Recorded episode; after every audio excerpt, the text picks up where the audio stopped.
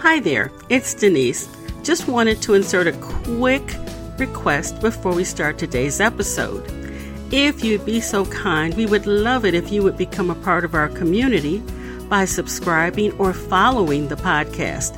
That way, you will be alerted every time a new episode becomes available. Thanks so much. And now, today's episode.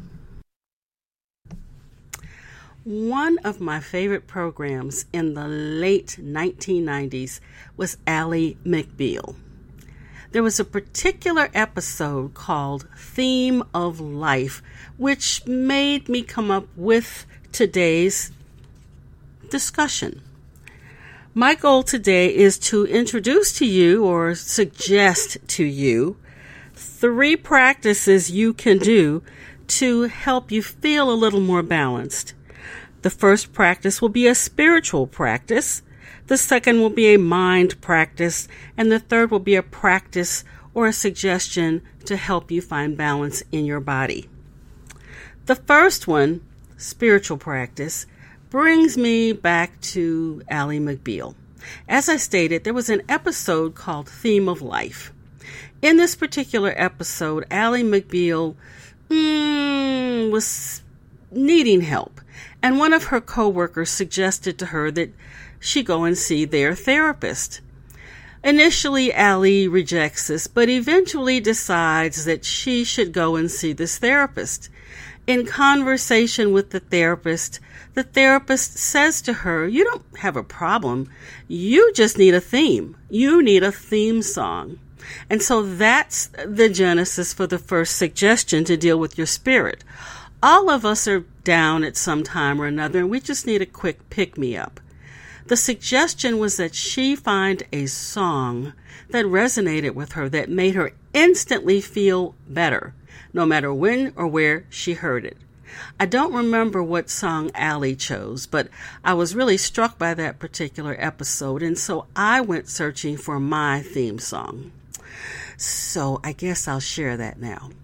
My theme song, my theme of life, uh, the song that always makes me feel better no matter what, is Are You Ready?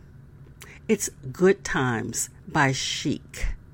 Second suggestion. The second suggestion is for, well, I say it's for your mind, but we could also say it's for your brain. I think we would all agree that our brains take a beating. They never, ever, ever stop working for us. When we're asleep, they're working. When we're awake, they're working. But during our waking hours, we spend most of our time trying to make our brain do certain things.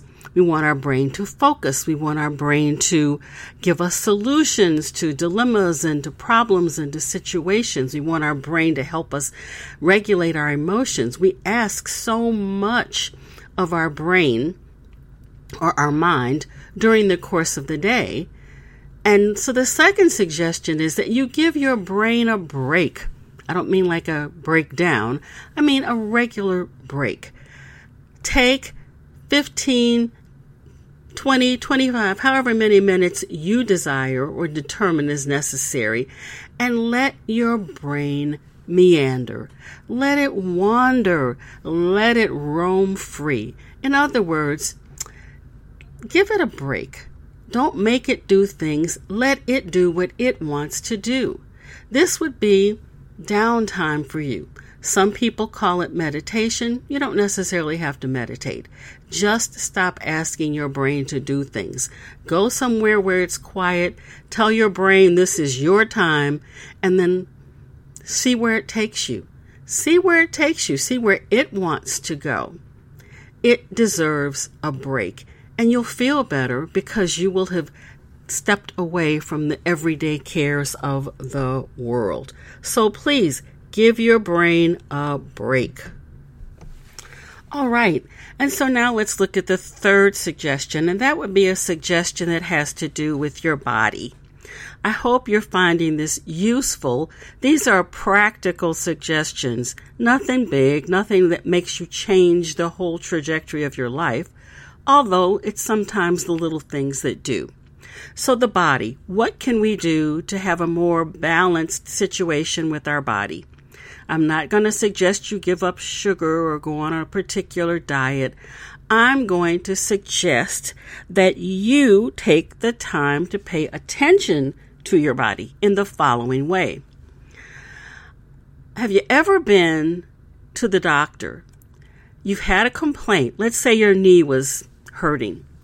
The doctor looks at your knee and here she says to you, When did you first notice this symptom?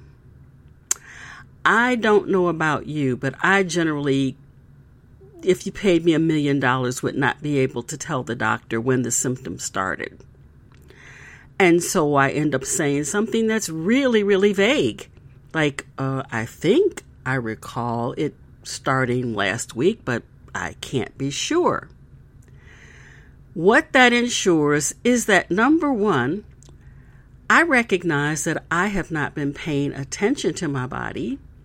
Number two, the doctor is kind of in limbo as to what to do because I've given him or her incomplete information. And number three, I felt like I had let my body down, like I hadn't done right by it. So, in response to that, I started keeping, and this is the suggestion, a symptoms journal. In the evening, when I'm going over my day, I make note of anything, anything, no matter how small, that's different about my body or unusual or not the norm. So if I have an ache in a particular area, I note that. If I'm coughing, I note that. Uh, whatever it is, if it's not what is normal or typical, I write it down. If it resolves itself, I always review the list weekly. If it resolves itself, I will just put next to it an R. If it doesn't, it carries over to the next week. That way, when I go to the doctor now, I can say to them, This is the first date that I noticed it. Because oftentimes, what I was finding is that by the time I got to the doctor, whatever situation was going on was going on for much longer than I was able to recall. So that's the third suggestion.